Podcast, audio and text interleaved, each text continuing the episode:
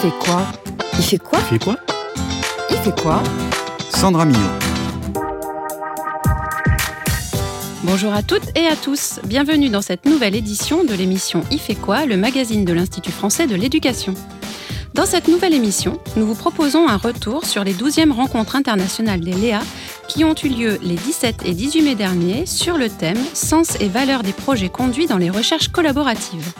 Nos deux invités, Catherine Noisy et Michel Prieur, reviendront avec nous sur le déroulement de ces rencontres et les enjeux autour de la question de l'évaluation des recherches collaboratives.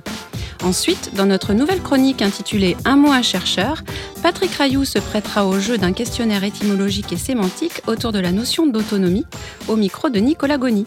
Mais retrouvons d'abord Sébastien Boudin qui va nous parler de la dixième édition du prix de l'audace artistique et culturelle proposé par la Fondation Culture et Diversité en partenariat avec les ministères de l'Éducation nationale, de la Culture et de l'Agriculture qui a récompensé trois projets cette année. Bonjour Sébastien. Bonjour Sandra. Pour cette chronique, j'ai enjambé la Seine en passant le fameux pont des Arts et me voici quai de Conti. J'ai rendez-vous à l'Institut de France, qui est connu pour sa célèbre coupole du 18e, sous laquelle se réunit l'Académie française. Merci Sébastien pour cette belle carte postale, mais je pensais que vous aviez assisté à la remise des prix de l'audace artistique et culturelle. Et oui, évidemment Sandra. Tout a commencé en 2012 grâce à la Fondation Culture et Diversité avec le partenariat des ministères de l'Éducation nationale, de la Culture et de l'Agriculture. Le prix de l'audace artistique et culturelle récompense des projets en faveur des jeunes éloignés de la culture. Pour cette édition qui marque les 10 ans du prix, a été organisée une cérémonie de prestige. Elle a pris place dans l'auditorium de l'Institut de France afin d'accueillir la centaine d'enfants, de collégiens et de lycéens invités à la remise des prix.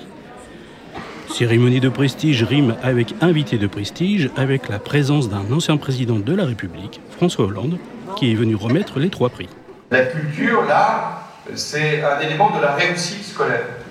Et quelquefois, des élèves qui sont en difficulté, qui peuvent même être en décrochage, grâce à la culture et à l'art, peuvent retrouver l'envie, l'envie d'aller à l'école, l'envie euh, de participer à un projet, l'envie de découvrir, l'envie d'aller visiter des lieux, des institutions culturelles. Et c'est ainsi qu'on leur redonne euh, confiance euh, dans la société dans laquelle ils vivent et aussi euh, dans leur propre personne. Pour les 10 ans du prix de l'audace artistique et culturelle, la Fondation Culture et Diversité a sélectionné parmi les 130 finalistes des années précédentes trois lauréats pour la pérennité, l'engagement et la qualité de leurs projets, comme en témoigne Éric Lapouge, directeur de l'école Perra-Le Château dans l'Académie de Limoges. Bah, d'abord, c'est une consécration euh, du travail qui a été accompli.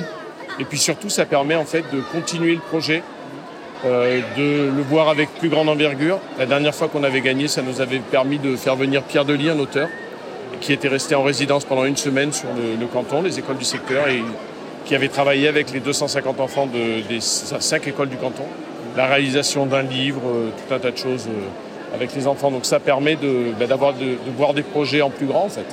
D'accord. Euh, là, comme c'est les 10 ans de la fondation, la récompense englobe donc les, les projets des 10 dernières années. Le prix de l'audace artistique et culturelle est réparti en trois catégories école, collège et lycée. Pour cette édition anniversaire, chaque prix est doté d'une récompense exceptionnelle de 10 000 euros qui permettra aux trois lauréats de soutenir le développement de leur projet. L'ambition de la Fondation Culture et Diversité est de soutenir des projets qui favorisent la cohésion sociale. Comme le souligne Marc Ladré de la Charrière, président de la Fondation, le prix a déjà 10 ans, donc la prochaine édition sera sous le signe de l'innovation. L'année prochaine, on veut faire en sorte que, pour l'instant, comme vous l'avez pu voir, c'est des collèges agricoles, c'est des lycées euh, professionnels, etc.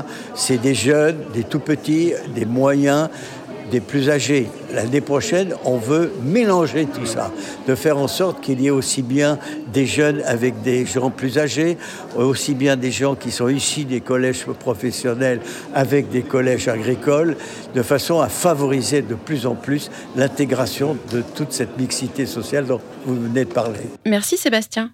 Pour plus d'informations sur le prix de l'audace artistique et culturelle, nous mettrons le lien de la Fondation Culture et Diversité sur le site de notre web radio Cadécole et vous retrouverez dans la rubrique hors série de Cadécole la version complète du reportage. Retrouvons maintenant nos deux invités. Catherine Loisy, bonjour. Bonjour. Alors vous êtes chercheur émérite en psychologie et sciences de l'éducation et de la formation au laboratoire CREAD et S2HEP. Et vous êtes aussi cofondatrice du réseau d'ELEA avec Régène Monod-Ansaldi et Luc Trouche, que l'on salue chaleureusement par ailleurs. Et Michel Prieur, bonjour. Bonjour. Donc vous êtes professeur agrégé de SVT et docteur, chercheur associé au laboratoire S2HEP de l'Université Lyon 1 et responsable du réseau scientifique d'ELEA. Si vous êtes là toutes les deux aujourd'hui, c'est pour revenir sur les 12e rencontres internationales des LEA qui ont eu lieu les 17 et 18 mai dernier sur le thème Sens et valeurs des projets conduits dans la recherche collaborative. Alors, chers auditeurs, je sais que beaucoup d'entre vous connaissent bien le réseau d'ELEA, ou lieu d'éducation associée, qui est un dispositif qui facilite la mise en réseau des acteurs de la recherche et du terrain, et qui développe différents projets de recherche collaborative. Ce réseau s'étend d'ailleurs au-delà de nos frontières, avec des partenariats avec les universités de Sherbrooke ou de Genève notamment, et ces rencontres avaient une saveur particulière puisqu'il s'agissait de retrouvailles après deux ans de parenthèse sanitaire. L'objectif de ces rencontres est donc de permettre aux membres d'ELEA de partager leurs travaux et de revenir ensemble sur une grande question qui les préoccupe plus globalement. Et cette année, la question portait sur l'évaluation des recherches collaboratives. Alors avant de commencer cet entretien, je voulais vous faire écouter un petit extrait de l'intervention de Luc Ria, directeur de l'IFE et professeur des universités en sciences de l'éducation et de la formation, qui nous fait part d'une petite anecdote le concernant lors de l'ouverture des rencontres. J'aimerais bien de rappeler une toute petite anecdote. Lorsque j'avais un Léa moi-même, sur 6 ans, et que j'essayais de mettre en place de, la vidéo formation en établissement, euh, c'était aussi euh, inspirant, ça, ça générait une dynamique dans l'établissement, mais c'était difficile à évaluer. Et en fait, euh, la rectrice de l'Académie de Créteil me, me, sollicite pour comprendre ce qui se jouait dans cet établissement. Et me dit, première question, Luc Ria, c'est quoi l'impact sur les élèves? Alors déjà, avec une question difficile comme ça, c'est pas facile de répondre. Alors je me suis un peu gratté la tête euh, et j'ai essayé de repérer, euh, bien sûr, des ambiances d'établissement. Euh, on pouvait mesurer un certain nombre d'éléments, mais c'est pas simple d'arriver à comprendre les effets d'un dispositif sur du court terme, sur du moyen terme. Et euh, finalement, on s'est aperçu qu'au niveau de la réussite, par exemple, sur le brevet national des collèges, les, garçons avaient quasiment réussites que les, que les filles. Ça a montré que les garçons n'arrivaient à les tenir dans les classes. Donc voilà, par des mesures indirectes, on arrivait quand même à repérer des éléments même qui pouvaient montrer qu'il y avait eu un effet probant par rapport à ça. Mais cette question de l'évaluation, elle est essentielle. Et je pense qu'il faut qu'on continue de travailler sur ces outils, ces instruments qui permettent de repérer des effets tangibles potentiellement sans être dans une sorte de recherche de preuves scientiste, mais qu'après, ce soit aussi des outils qui, qui alimentent, qui guident les équipes, qu'il y ait de la co-construction par rapport à ça, et que ça puisse être des, des, des, des boussoles de l'action euh, pour pouvoir euh, à la fois appréhender le travail qui est effectué et, et comprendre la plus-value de quelque chose qui est difficile de, parfois de, de mettre en avant. Alors, euh, comme le suggère Lucria, Catherine Loisy et Michel Prieur, est-ce que le choix de l'évaluation comme thématique pour les deuxièmes rencontres internationales d'ELEA correspondait à un besoin de construire des outils qui serviraient de boussole pour la suite de l'action d'ELEA Michel Prieur Alors, effectivement, en fait, si on reprend les, choses au départ, l'évaluation des dispositifs d'apprentissage, d'enseignement, de formation, en appui sur la recherche, c'est vraiment une question qui est qui oriente les politiques éducatives, et ce depuis un certain nombre d'années.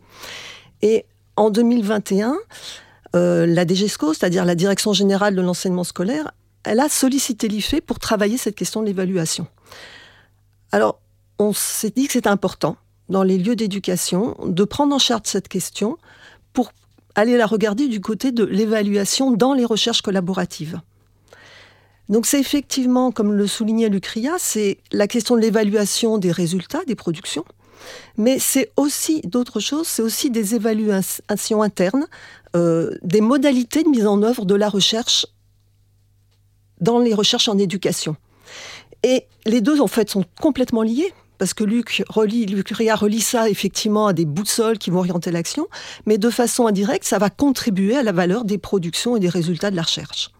Donc il s'agissait pour le réseau d'ELEA de prendre en charge et de traiter cette question en, de, en repartant de sa propre identité.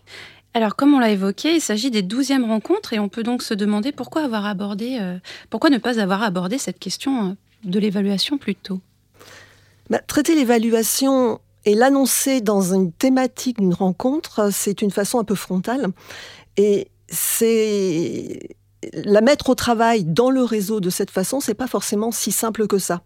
Parce que évaluer, c'est attribuer une valeur Et dans le cadre des travaux collaboratifs qui sont fondés, qui s'appuient sur la confiance entre les acteurs, c'est potentiellement prendre le risque de briser ce lien de confiance. Alors à ce propos, je vous propose d'écouter un petit extrait de l'intervention de Lucie Mautier-Lopez de l'Université de Genève lors de l'ouverture des rencontres. Moi, ce que je me suis rendu compte en menant des recherches collaboratives depuis euh, plus d'une quinzaine d'années, euh, c'est que on a de la peine à parler de l'évaluation dans un contexte de recherche collaborative au regard des visées de la recherche collaborative. On doit déjà construire un climat de confiance entre nous. Alors si en plus on doit se juger, s'évaluer, vous imaginez bien. On doit avoir le droit de ne pas savoir. Le chercheur, la chercheuse a le droit de ne pas savoir. On va se tromper, ça c'est sûr. Alors on va se poser des questions difficiles, on va douter, on va se remettre en question. Une vraie recherche collaborative part d'une situation indéterminée pour laquelle il n'y a pas de réponse, ni d'un côté ni de l'autre. Ça signifie qu'on va devoir reconnaître qu'on a des situations troublées, compliquées, indéterminées, hein, dirait Webb, qui sont au cœur du métier. Bon, on n'est pas tout à fait d'accord des fois euh, ce que sont ces situations indéterminées, au cœur de quel métier d'ailleurs. Hein. Métier de chercheur, métier d'enseignant, métier, de directeur, euh, pour agir, intervenir, élaborer, construire la connaissance, des ressources. Alors vous comprenez que si la recherche collaborative a ses visées, parler d'évaluation telle que je vous l'ai présentée sous forme de contrôle devient très menaçant. Parce qu'il y a un contrat social entre nous, il y a un mode épistémique d'échange entre partenaires à préserver. Alors effectivement, là, euh, Lucie Mautier-Lopez parle d'un cadre épistémique d'échange entre partenaires à préserver. Alors comment fait-on justement pour préserver ce, fameux cadre?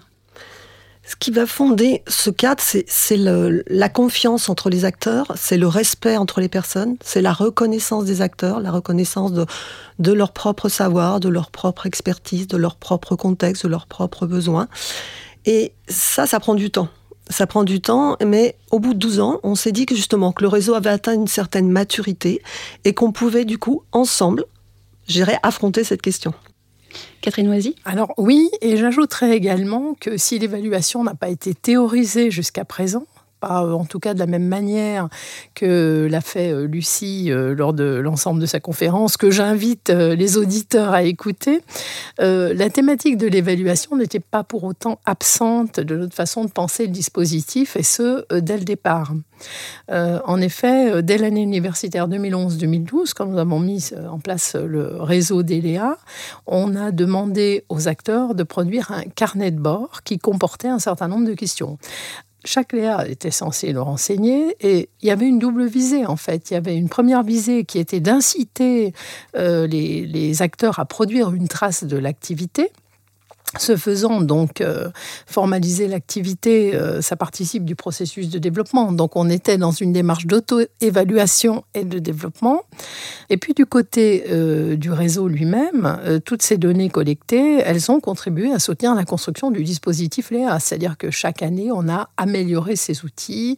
On avait au début des choses très complexes qu'on a simplifiées, par exemple. Et chaque fois, on l'a fait à l'appui euh, des résultats euh, des productions, et puis en accord, en discussion, par des ateliers avec les acteurs du réseau. D'ailleurs, le bilan de la première année de fonctionnement il précise qu'en s'engageant à être correspondant euh, de l'Orléa, les acteurs contribuent, alors là je cite, à définir ce que sont les Léa et en évaluer les retombées. Il faut souligner également que ce carnet de bord renseignait déjà sur la spécificité de la recherche menée dans l'ELEA. Nous étions très ouverts sur la question de la recherche collaborative. Il y avait plusieurs modèles en jeu, donc on, on laissait très ouvert. D'ailleurs, on est resté très ouvert jusqu'à présent. Mais ce que je veux dire par là, c'est que l'évaluation était bien présente, demandée, dès le lancement du réseau, il y a une dizaine d'années. Mmh. Vous faites bien de le préciser. Alors, je vous propose d'entrer un tout petit peu dans les détails de ces journées et je voulais euh, savoir un petit peu comment vous avez préparé, organisé les interventions.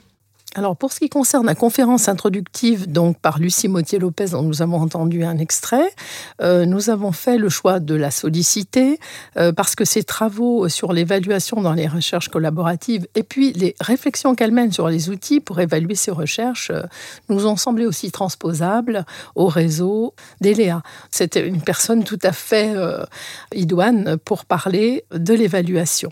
Alors quand nous l'avons sollicitée, Lucie, elle a accepté tout de suite de donner cette conférence.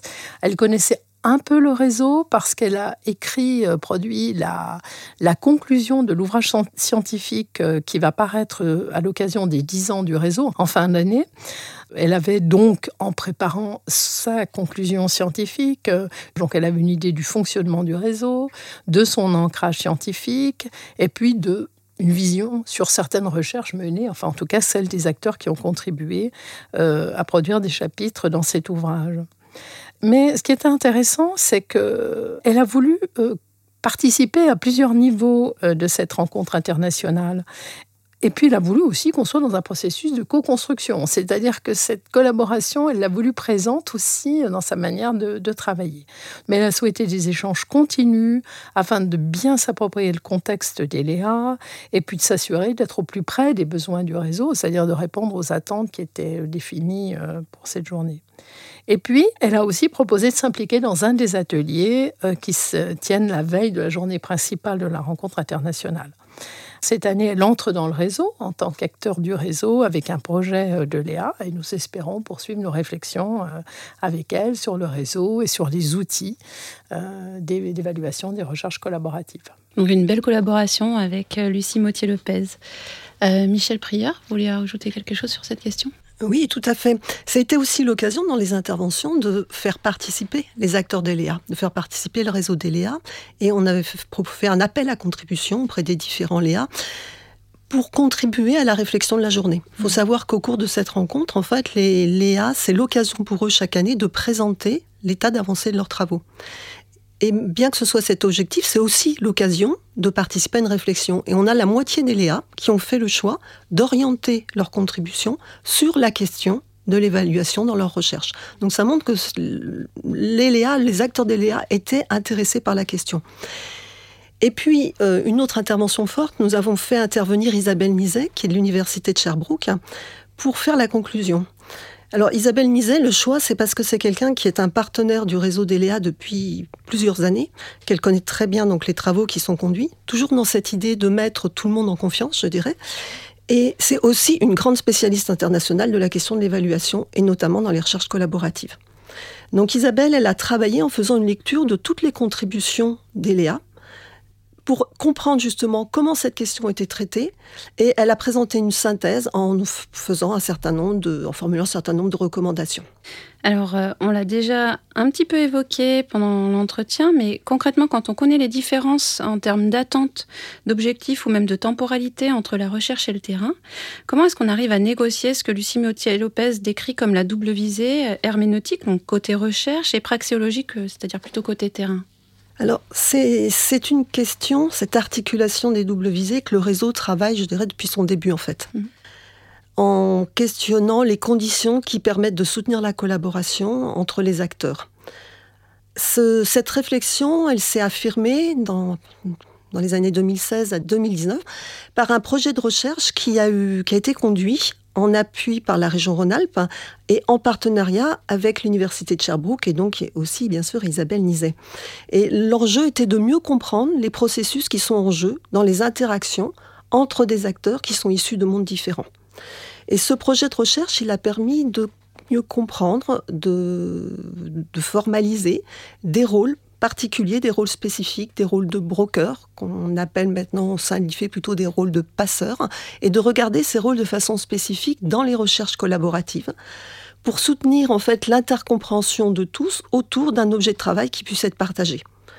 Donc ce sont des rôles qui sont fondés sur cette reconnaissance des acteurs dont on parlait tout à l'heure. Alors on appuie sur cette recherche depuis, depuis 2019 en fait. Il y a une formation nationale qui a été ouverte à l'IFE, qui est proposée au réseau, aux acteurs du réseau, mais bien sûr bien plus largement.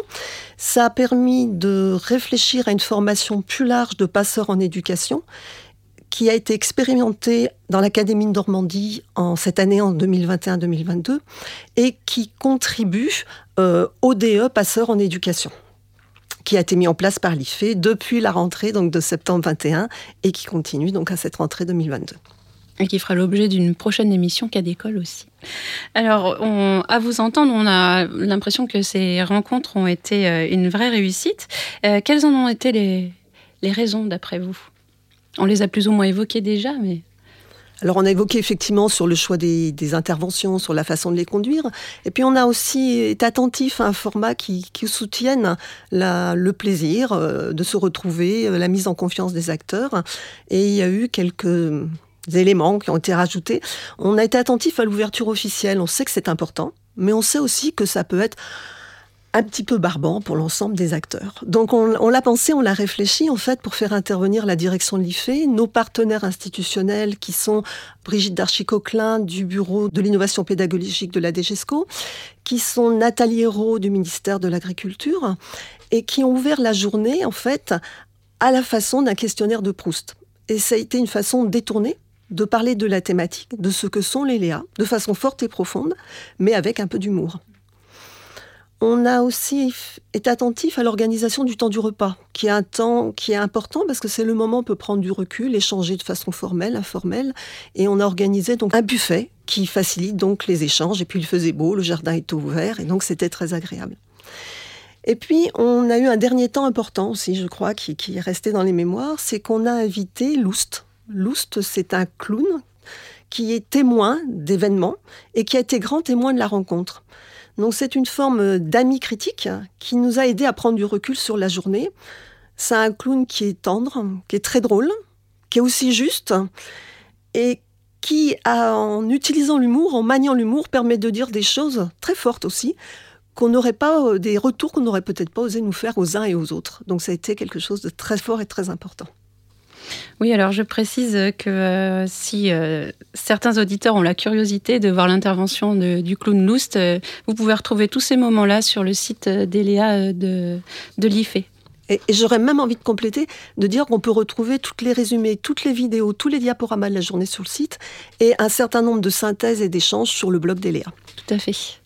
Catherine Noisy, vous voulez rajouter un petit mot pour la fin? Euh, Cette journée, elle contribue à cette double visée parce que à la fois, c'est un vrai moment d'échange et les pensées. Là, Michel a bien expliqué euh, de quelle manière cette fois-ci, elle était euh, anticipée sur la, dimension plaisir, mais chacun y apporte aussi sa réflexion sur les outils. Hein, dans les divers ateliers qui sont menés, les gens sont là pour pour penser aussi comment ils vont continuer à travailler ensemble, comment ils vont se développer. Et puis, euh, la dimension recherche, elle est à la fois présente, bien sûr, sur la recherche collaborative elle-même, mais elle est aussi présente au sein des recherches parce que euh, les acteurs euh, du réseau travaillent ensemble, entre chercheurs, praticiens et parfois d'autres niveaux aussi de l'éducation et de la formation. Eh bien, il y, a, y, a, vraiment une richesse à la fois scientifique qui permet des publications. Il y a énormément de publications et puis, bien sûr, praxéologique pour les les participants. Hmm. Ben, je vous remercie toutes les deux d'être venues à notre rencontre, pour le coup. Je profite de ce moment pour informer nos auditeurs que le séminaire de rentrée des aléas aura lieu le 19 octobre prochain. Retrouvons maintenant la chronique Un mot, un chercheur préparée par Nicolas Goni, dans laquelle il propose à Patrick Rayou de décortiquer un terme cher au monde de l'éducation puisqu'il s'agit de l'autonomie. Autonomie. Capacité de quelqu'un à être autonome, à ne pas être dépendant d'autrui, caractère de quelque chose qui fonctionne ou évolue indépendamment d'autre chose, l'autonomie d'une discipline scientifique. Patrick Rayou. Euh, je crois que la définition de ne pas dépendre d'autrui, elle, elle, caractérise surtout la, dépendance ou l'indépendance. Dans l'autonomie, si euh, nous sommes appelés à nous donner à nous-mêmes des règles, il faut bien que ces règles existent à l'extérieur de nous. Parce que souvent on imagine qu'elle est déjà là, qu'elle se manifeste ou qu'elle ne se manifeste pas. Donc, euh, on peut penser qu'elle se construit euh, à la fois parce qu'il y a une culture qui préexiste à l'élève, comme, comme à chacun d'entre nous, et qu'elle se construit parce que pour se l'approprier, il faut qu'il rencontre des gens qui fassent médiation entre cet héritage de, de l'humanité, on va dire, et puis euh, ce qu'il doit faire et apprendre aujourd'hui. Donc, il y a une sorte de double, je dirais pas dépendance, mais de double relation entre un héritage social et culturel d'un côté et de notre côté des passeurs euh, sans lesquels il va être très très difficile, voire impossible de s'approprier euh, tout cet ensemble. Autonome, dont l'évolution est réglée par des facteurs qui lui sont propres. Moi je dirais que le propre, c'est aussi largement de l'approprier. C'est-à-dire quelque chose qui finit par devenir inhérent à la personne, mais dont on a parfois tendance à ne pas voir euh, l'histoire euh, au long de laquelle ça s'est construit.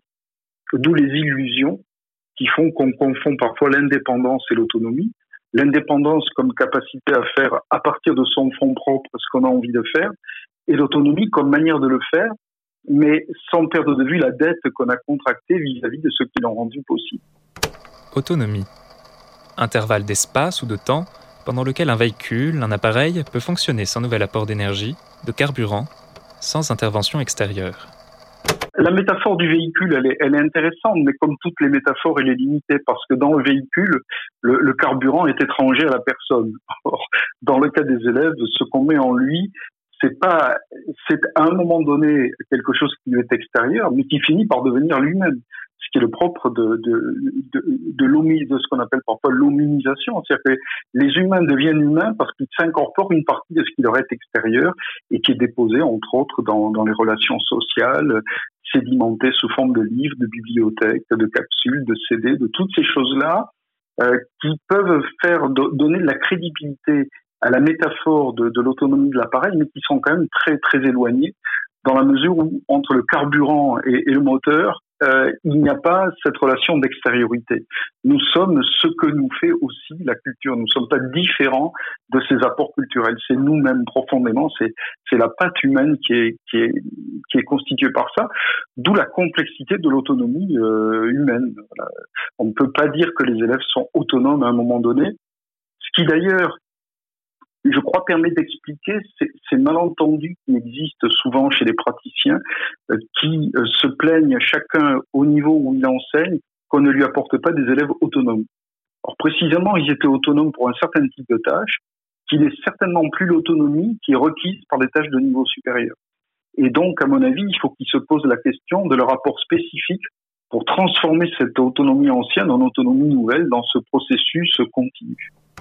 Autonomie situation d'une collectivité, d'un organisme public doté de pouvoirs et d'institutions leur permettant de gérer les affaires qui leur sont propres, sans interférence du pouvoir central. Oui, alors la, métaphore politique, d'une certaine manière, elle est sans doute plus, pertinente que, la, précédente, que j'appelais la, la, métaphore mécanique elle est plus pertinente, notamment si on distingue bien les phénomènes euh, d'autonomie et les phénomènes euh, d'indépendance, euh, l'indépendantisme. L'autonomie, c'est en effet une, marge d'action au sein d'un grand ensemble qui fait qu'il y a une sorte de, symbiose entre les deux. La personne étant capable d'adapter les règles générales par rapport à son propre projet. Donc de ce point de vue-là, oui, ça, ça correspond bien. Mais souvent cela prête euh, là aussi à confusion. Euh, les élèves, en particulier les élèves de milieu populaire, ayant tendance à confondre l'autonomie avec la capacité à faire ce, qu'on veut faire tout seul. Euh, et donc, ils hésitent souvent à demander des conseils, à reconnaître qu'ils ne savent pas, à apprendre de leurs erreurs pour ne pas perdre la face parce qu'ils sont victimes euh, très certainement d'une vision assez indépendantiste de l'autonomie.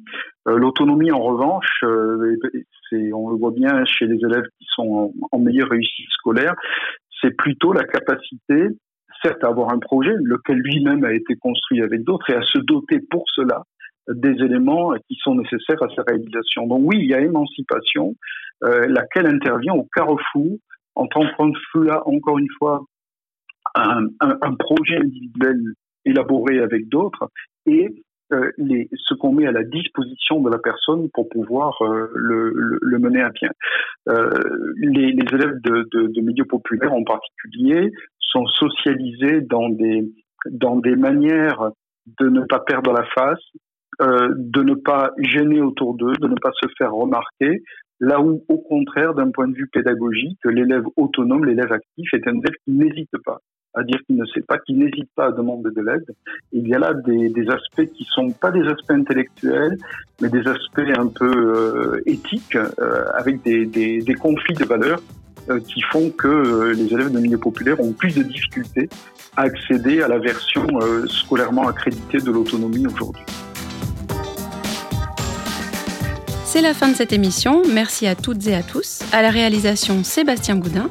Vous pouvez retrouver toutes les informations sur le réseau d'ELEA sur le site de Cadécole à l'adresse suivante ife.ens-lyon.fr slash cadécole. À très vite